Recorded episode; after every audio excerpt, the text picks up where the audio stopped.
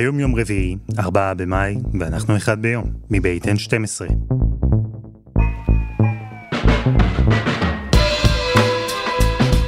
אני אלעד שמחיוף, ואנחנו כאן כדי להבין טוב יותר מה קורה סביבנו, סיפור אחד ביום, כל יום.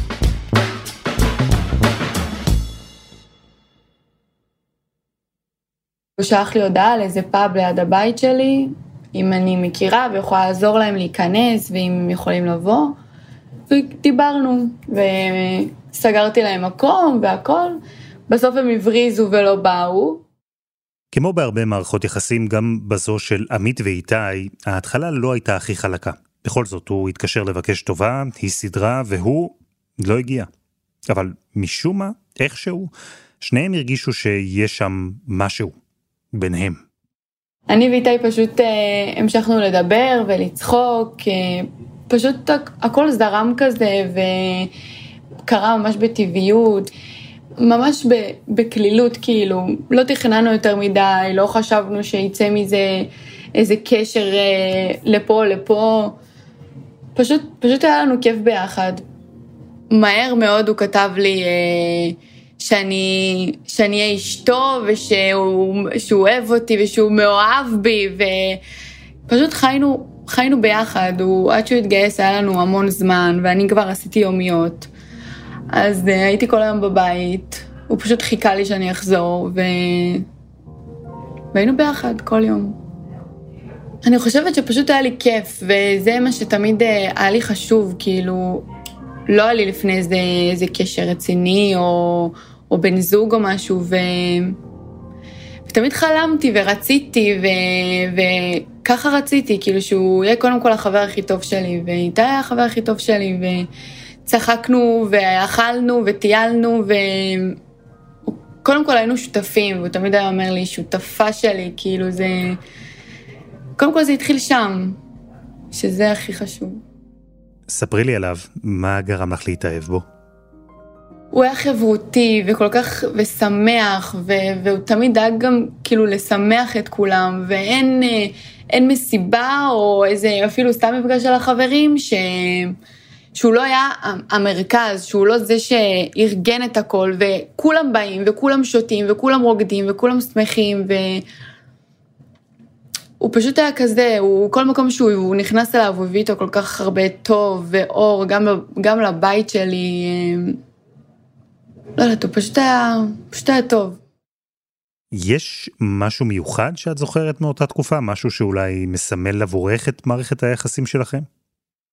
יום אחד ישבנו בחדר, סתם שמתי עליו את הראש והוא אמר לי, הוא כל הזמן אומר לי ש, שזאת אהבה טהורה. והוא אמר לי, כמה פיור לב בחדר, כאילו, אני, אני לא יכול, כאילו, פשוט לשים עליו את הראש, לא, לא, היינו, לא הייתי צריכה יותר מזה.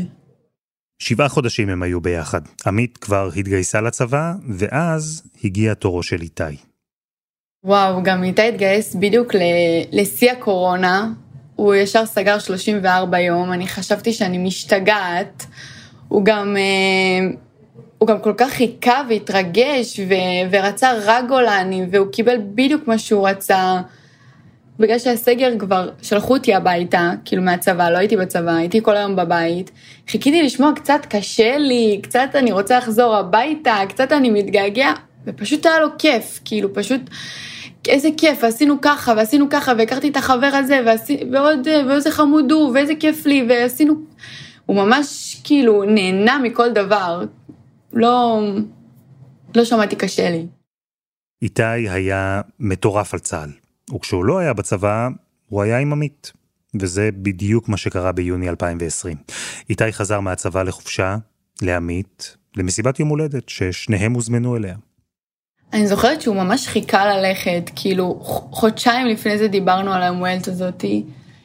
אה, החברה שלנו שחגגה יום הולדת, תמיד היו לה את הימי הולדת הכי, הכי כיפים והכי נחשבים, וכולם חיכו ללכת. פשוט כולם היו בצבא באותה תקופה, ובאותו שישי כולם יצאו.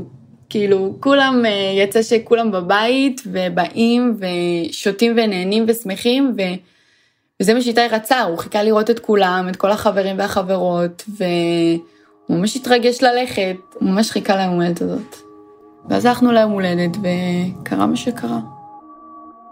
אני זוכרת שישבתי על הספה, דיברתי עם איזה חברה, ואפילו לא סיימנו לדבר כבר, אה, הוא היה על הרצפה וכולם היו סביבו, וכאילו לא, לא הבנתי, קמתי, ראיתי אותו ככה על הרצפה, ופשוט יצאתי החוצה. התקשרתי לאמא שלי, אמרתי לה, אמא, איתה התעלף, אני לא יודעת מתי אני חוזרת הביתה. היא אמרה לי, מה כבר יכול לקרות? הוא היה אצלנו בבוקר. ואני, בתמימותי, אה, נאחזת במשפט שהכי בא לי להאמין בו, מה כבר יכול לקרות? והתקשרתי לאימא שלו שתבוא. ישר נסעתי להביא אותה עם, אה, עם אחד החברים. וכבר בדרך אליה ראינו את האופנועים של מד"א בדרך ליום הולדת. וזהו, משם כאילו נסענו לרמב"ם, שזה 20 דקות מאיתנו, וזו הייתה נסיעה הכי ארוכה וגם הכי, הכי מהירה וגם הכי מפחידה, הכל ביחד. בדרך לבית החולים ניסו להציל את איתי, אבל זמן קצר אחרי שהגיעו לטיפול הנמרץ הכריזו על מותו. הפרעת קצב שגרמה לדום לב, זו הסיבה שאיתי התמוטט ככה פתאום במסיבת יום הולדת. רב טוראי איתי סבן, לוחם גולני בן 18 וחצי, הותיר אחריו הורים, אחות, והותיר אחריו חברה, עמית. אני חושבת שאפילו לא ישר בכיתי, כאילו שפשוט פשוט התקפלתי, כאילו הגוף שלי התקפל גם פיזית וגם מבפנים. הרגשתי שהכל אה, מתקפל ובוער לי ביחד, הכל שורף, אבל לא, לא באמת מבינים. החזקתי לו קצת את היד, נגעתי לו בפנים, קראתי לו. וזהו, ואז החיים אה, השתנו.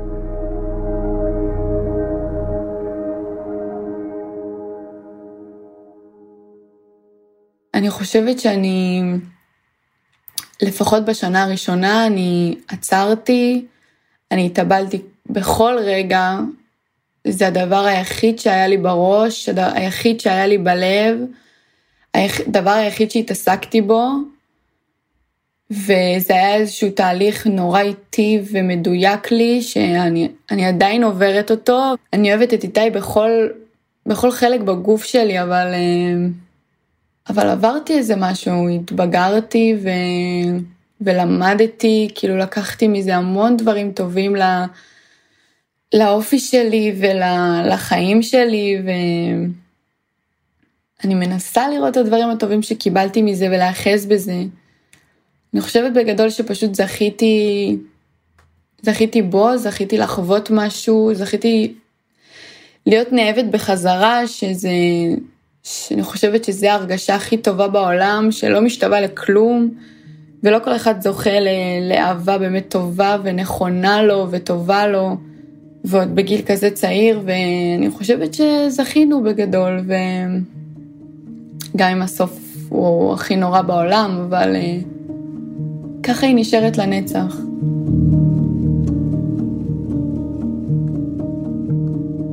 הפעם אנחנו עם החברות השכולות.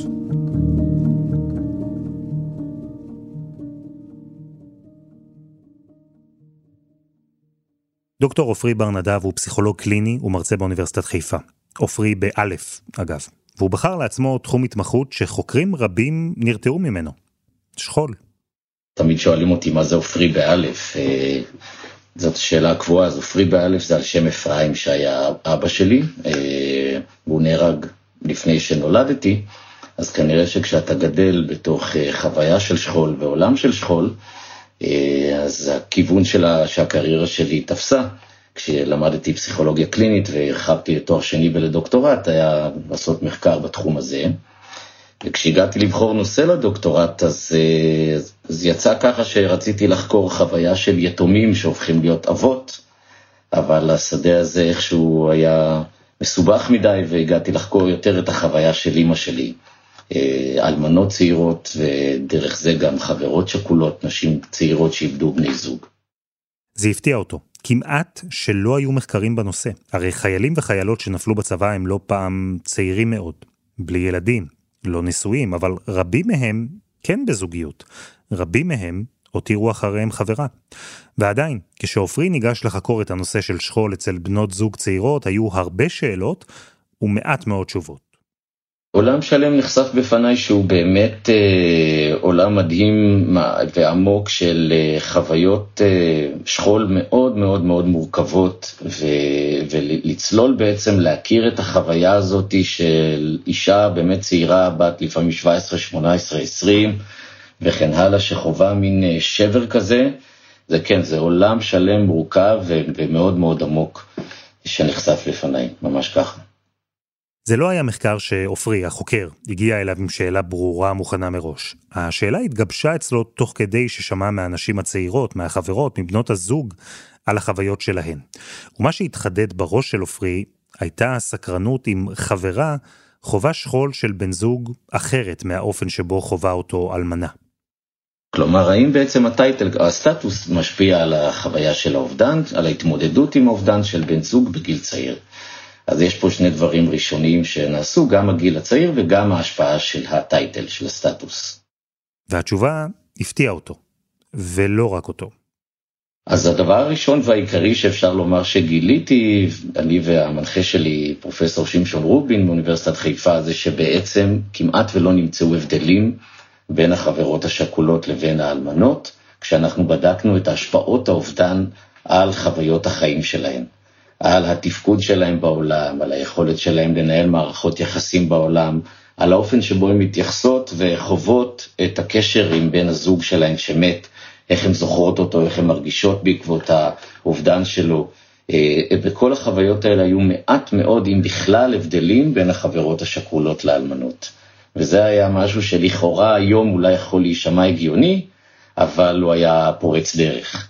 כי כששאלת אנשים ככה סתם, כמו שאני לא אשכח שבאתי להציג אה, ממצאים ראשוניים אה, לקבוצה גדולה של קצינים בצבא, אמרו לי, אתה השתגעת, איך אתה בכלל מעז להשוות? איך אפשר בכלל להשוות מישהי שהייתה עם מישהו עשר שנים, 12, 15 שנים, התחתנו, וכן הלאה, למישהי שהייתה איתו חצי שנה, שנה? אה, מה הבסיס להשוואה בכלל? ומה שאנחנו בעצם אה, גילינו זה שאובדן זה אובדן, והחוויה היא, היא אותה חוויה בסך הכל. המחקר של עופרי בעצם גילה שבת זוג לא נשואה חווה את תחושת השכול והאובדן באופן זהה לאישה נשואה שאיבדה את בעלה. זה לא משנה אם מערכת היחסים נמשכה חודש או עשור, תחושת האובדן והשכול זהה. היו כמה הבדלים, נשים נשואות עם ילדים לדוגמה, ההתמודדות שלהן לוותה בעוד תחושות.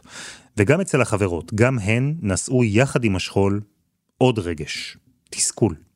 תסכול מהסביבה. החברות השכולות בעצם הרגישו שהחברה לא באמת מקבלת אותן. לא באמת מאפשרת להן לשאת את האבל שלהן, לא באמת מכבדת אותן. אמירות כמו, זה רק היה, מי אמר לך שהוא היה מתחתן איתך, מי אמר לך שזה היה ממשיך, תתגברי ותעברי הלאה.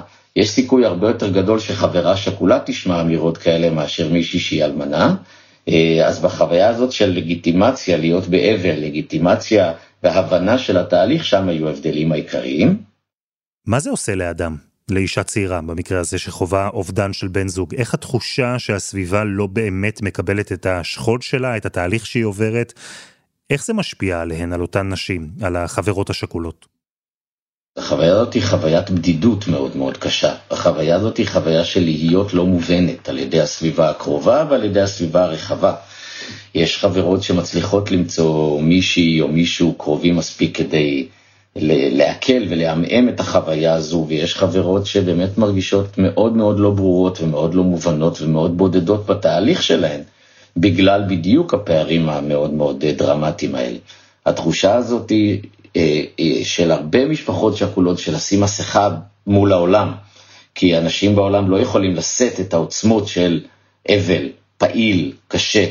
זה אה, מרגישים אחים שכולים והורים שכולים ואלמנות ויתומים, הרבה פעמים את הפער הזה בין מה החברה יכולה לשאת ולסבול לבין מה שאני עצמי מרגיש, ואצל החברות הן סובלות ממה שבעקבות חוקר אמריקאי מאוד חשוב, הוא קורא לזה יגון בלתי מוכר. באנגלית disenfranchised grief, כלומר החוויה של האבל שלא מקבלת הכרה חברתית ולכן נוצרת בעצם המצוקה המוכפלת הזאת של הבדידות ושל להרגיש לא מובנת. והמשמעות של הכרה היא להרגיש בעצם שאנשים מבינים שעברנו משהו קשה. זה לא ההכרה בהכרח הכלכלית במובן של לתת תמיכה כלכלית, זאת ההכרה הרגשית החברתית שנותנת לגיטימציה, שמבינה שיש פה אירוע קשה, מורכב, אה, שצריך המון תעצומות נפש כדי להתמודד איתו. עשר שנים אחרי שסיים את המחקר, עופרי חזר לאותן נשים, כדי לבדוק אם הפרספקטיבה הרחבה יותר, הזמן, משנה משהו. אם ההתמודדות שלהן עם האובדן, גם היא השתנתה. גילינו שהרבה מאוד דברים אה, לא השתנו בעצם, שגם עשור אחר כך, אה, החוויה הבסיסית של הטראומה שקורית בעקבות אובדן כל כך כל כך בלתי צפוי ובגיל צעיר, משהו בטראומה הזאת נשאר חי. שההתעסקות בבן הזוג המת אה, נשמרת בעצם, והתפיסות של היחסים איתו, טובות או פחות טובות, איך היה הקשר, הדברים האלה עדיין חיים ועדיין נשמרים אה, כמו שהם היו. אה, גילינו שדברים מצד שני גם קצת השתפרו, החוויה של הכאב החד, נגדיר את זה ככה, יורדת. ומה שעוד מדהים שגילינו זה שאותם נשים כשיצרו קשרים זוגיים חדשים, בעצם אין הבדל במידת ההתעסקות בראש, במחשבות וברגשות עם בן הזוג החי, שנמצא לידי ואני חיה איתו, לבין ההתעסקות, המחשבות והרגשות כלפי בן הזוג המת. זה שאיבדתי לפני יותר מעשור.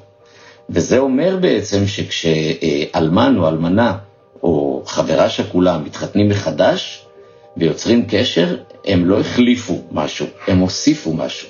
הקשר הופך להיות בעצם קשר טריאדי, כמו שאנחנו קוראים לזה, כלומר קשר של שלוש דמויות. אני, היא והמת שמלווה אותנו. זה בשיח, זה בשיח של הבית. אה, אני יכולה להגיד לך גם שהבן שלי היום בן 12 וחצי, ולפני שנתיים, בשיא הקורונה, זה, הייתה, זה היה יום הזיכרון הראשון שבעצם הייתי בבית. בדרך כלל אני עם המשפחה שלו, בטקסים, אני בורחת איכשהו. והייתי מאוד נוכחת, ודיברתי עם אמא של שלומי, ודיברתי עם אה, אחותו התאומה של שלומי, והוא שם לב, ופתאום אמר לי, אמא, זה חבר כמו אבא. ו... ונפל לו האסימון, הוא הבין. אז הסברתי לו בצורה מותאמת, אבל אה, כן, זה נוכח. עדי אלון שיינברג היא דוגמה לקשר כזה, מהסוג שעופרי מגדיר קשר משולש. היא כבר נשואה היום, היא אימא לילדים, אבל איתה בבית, בראש, בלב, נמצא גם מישהו אחר, שלומי. אני ושלומי הכרנו בצבא, אני הייתי אה, חיילת אה, פשוטה בחטיבת הבקעה, אה, והוא הגיע חודשיים אחרי שאני הגעתי לבסיס, הוא הגיע כקמב"ץ אה, לחטיבה. הוא עשה איזשהו תרגיל היכרות כזה לחיילים בבסיס, עשה לנו תרגיל אב"ח כזה שנכנסים אה, לחדר עם מסכה, מורידים את המסכה, ואני סירבתי בתוקף לעשות את התרגיל, ובאתי אליו ואמרתי לו, אין, לי שום כוונה לעשות את התרגיל הזה, תעשה עם זה מה שאתה רוצה, ואני הולכת. והלכתי. אה, אחרי כמה ימים בא אליי הרס"פ שלי, והוא אמר לי שהוא קיבל פנייה מהקמב"ץ, הייתי בטוחה ש... שזהו, שאני עומדת למשפט, ריתוק, כלא. ולא. הוא הזמין אותי לדייט. הדייט, זה ששלומי שלח את הרס"פ להציע בשמו, הוא הפך למערכת יחסים. אני הייתי בת 19, הוא היה כבר אה, בן 23. זה היה מאוד uh, צעיר, מרענן, כיפי. אהבה ראשונה.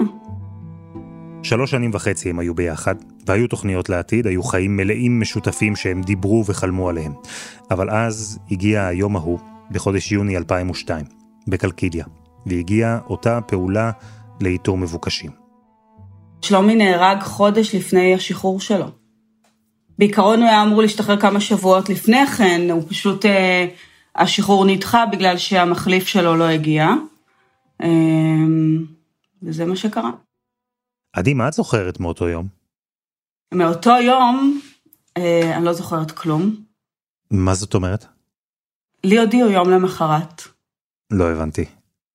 אז אני קיבלתי את ההודעה יום למחרת, 12 שעות אחרי, הוא נהרג בשש וחצי בערב, אני קיבלתי את, ה... את ההודעה בשש וחצי בבוקר.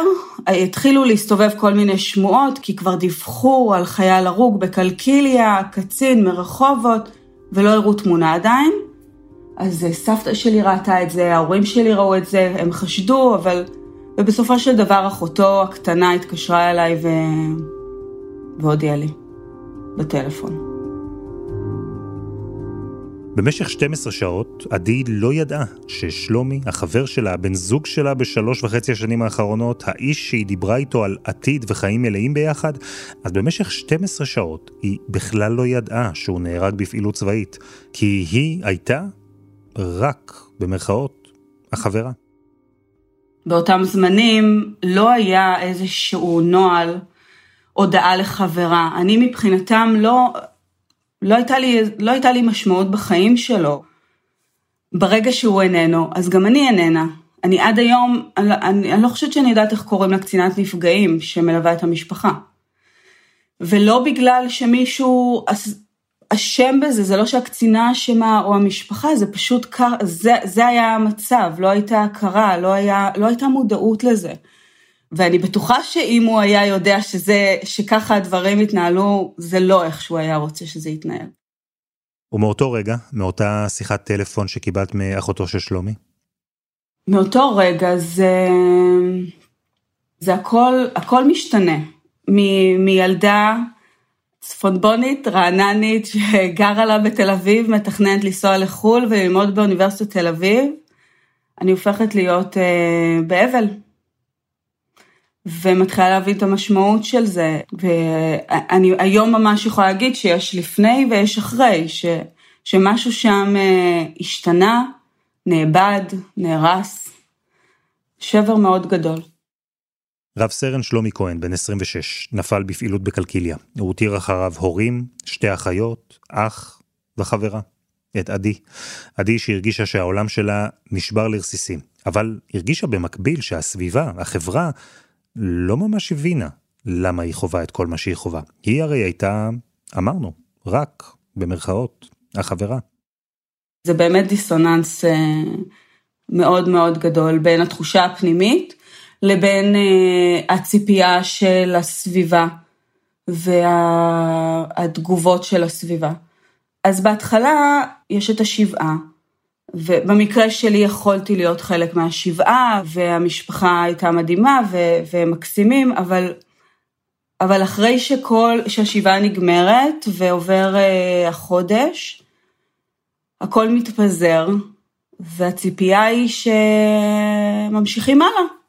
די, תתחילי להתגבר, תאספי את עצמך. ואני לא אומרת את זה כביקורת או... או בכעס, כי, כי זה באמת הדרך שבה אנשים חושבים, אה, וזה ממקום טוב, הם רוצים שיהיה לי הכי טוב, שאני, שאני אשתחרר מזה, שאני אהיה בסדר, כי אני צעירה והחיים לפניי ואני אכיר מישהו אחר, ושזה דברים מאוד, שהם מצד אחד מאוד חסרי רגישות, מצד שני הם לא נאמרים ממקום לא טוב. ואיך התמודדת עם כל זה? פשוט ברחתי לחו"ל, ואחרי כמה חודשים בחו"ל, שנה וקצת אחרי האירוע, אני מוצאת עצמי מבינה ש, שאני חייבת לעשות משהו כדי לעזור לעצמי, כי, כי זה פשוט, אני, אני, אני לא בתפקוד. די במקרה, בתוך התהליך הזה שעדי עברה עם עצמה, רחוק מהבית, רחוק מכולם, אז די במקרה היא מצאה את התשובה. עמותה שכולה מוקדשת לחברות שכולות, לנשים בעיקר, יש שם גם גברים, שבן או בת הזוג שלהם הם חללי צה"ל. איכשהו מצאתי את הטלפון של העמותה באיזשהו חיפוש באינטרנט, והתקשרתי מארצות הברית אה, לפיליס, שזאת מייסדת העמותה, ושעה דיברתי איתה בטלפון, ופתאום אני שומעת מהצד השני קול של מישהו שמבין אותי, שמאפשר לי להגיד דברים שאף אחד לא אפשר לי. ואז, ואז הבנתי, הבנתי מה אני צריכה. אני צריכה לחזור לארץ ואני צריכה להצטרף לקבוצת תמיכה, שהצטרפתי אליה באמת כמה חודשים אחרי זה, והם הצילו לי את החיים. 20 שנה עברו מהרגע הזה, משיחת הטלפון ההיא שבה עדי הבינה שיש עוד נשים כמוה, עוד חברות שחוות אובדן עצום, עוד חברות שמרגישות שהסביבה לא ממש מבינה אותן ואת מה שעובר עליהן. וב-20 השנים האלה, העמותה ניהלה מאבק כדי לשנות את התפיסה, לשנות את המציאות. זה היה מאבק, זה היה מאבק, כן. שנים ארוכות מול הכנסת, מול חמ"ל נפגעים, מול כל מי, ש... כל מי שרק יכול היה לעזור. ההכרה היחידה שאנחנו מדברים עליה זה ברמה של תאפשרו לנו לדעת שקיימת חברה ותנו לנו לטפל בה, ללוות אותה ולתת לה טיפול פסיכולוגי כדי לשקם אותה. אני חושבת שזה גם אינטרס של כל אזרחי מדינת ישראל, שהנערות האלה ידעו איך להשתלב בחזרה לחיים בצורה בריאה. עדי, בכל הזמן הזה שחיפשתן הכרה כלשהי, במה נתקלתם? איזה תגובות? הייתה שם אטימות, חוסר מודעות? למה זה בעצם הפך למאבק ועוד למאבק כל כך ממושך?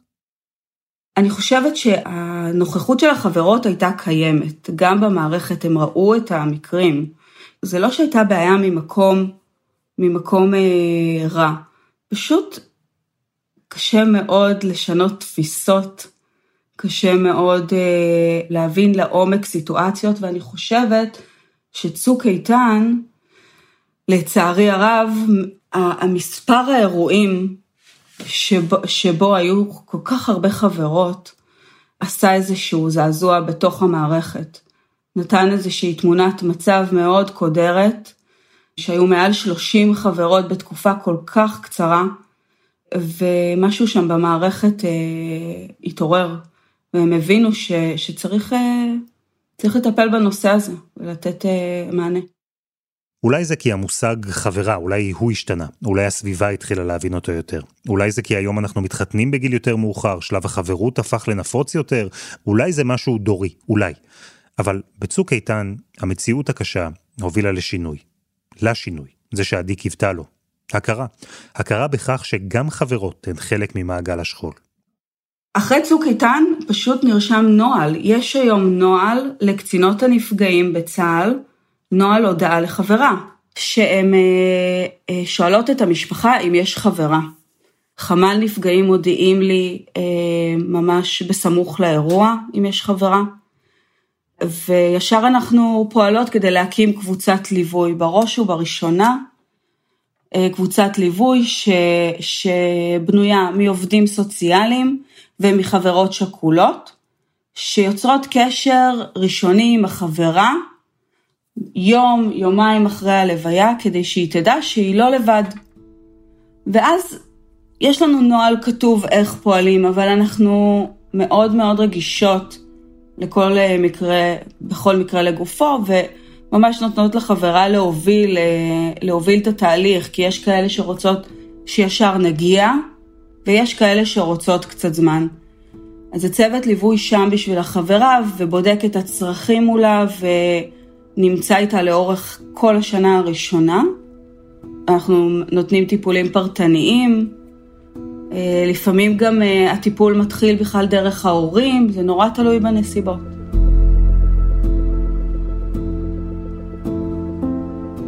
והיום עדי, כבר עורכת הדין עדי, היא מנהלת העמותה, ששינתה את השם שלה להותיר אחריו חברה.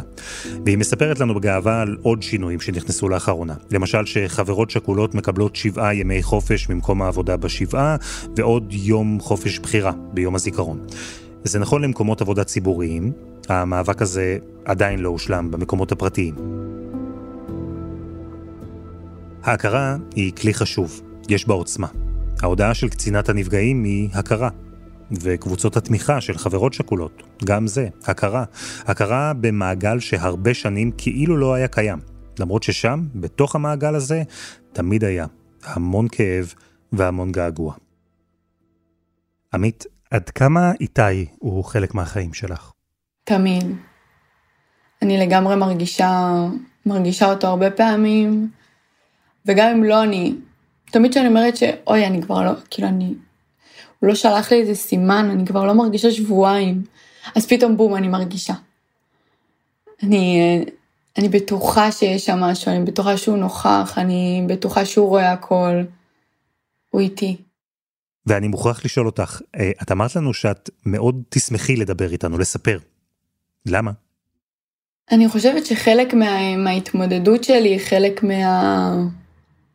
חלק ממה ש, שאני יכולה לעשות בשבילו ובשביל עצמי, זה זה. זה להנציח, זה לעשות, זה... גם אם עוד בן אדם אחד שלא שמע את הסיפור ישמע, עשיתי את שלי. זה הנצחה וזה חשוב לי וזה זה המעט שאני יכולה לעשות בשבילו ובשביל בשביל עצמי קודם כל.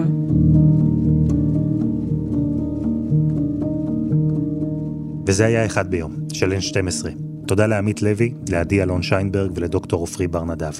עמותת תותיר אחריו חברה יצאה לאחרונה בקמפיין גיוס המונים. אתם יכולים למצוא אותו באתר הרשמי של העמותה או ברשתות החברתיות. חפשו הותיר אחריו חברה, הם ישמחו ובעיקר מאוד יודו לכם. על תרומה. העורך שלנו הוא רום אטיק, תחקיר והפקה עדי חצרוני, רוני ארני ודני נודלמן, על הסאונד יאיר בשן שגם יצר את מוזיקת הפתיחה שלנו, ואני אלעד שמחיוף. אנחנו נהיה כאן שוב, גם בשבוע הבא.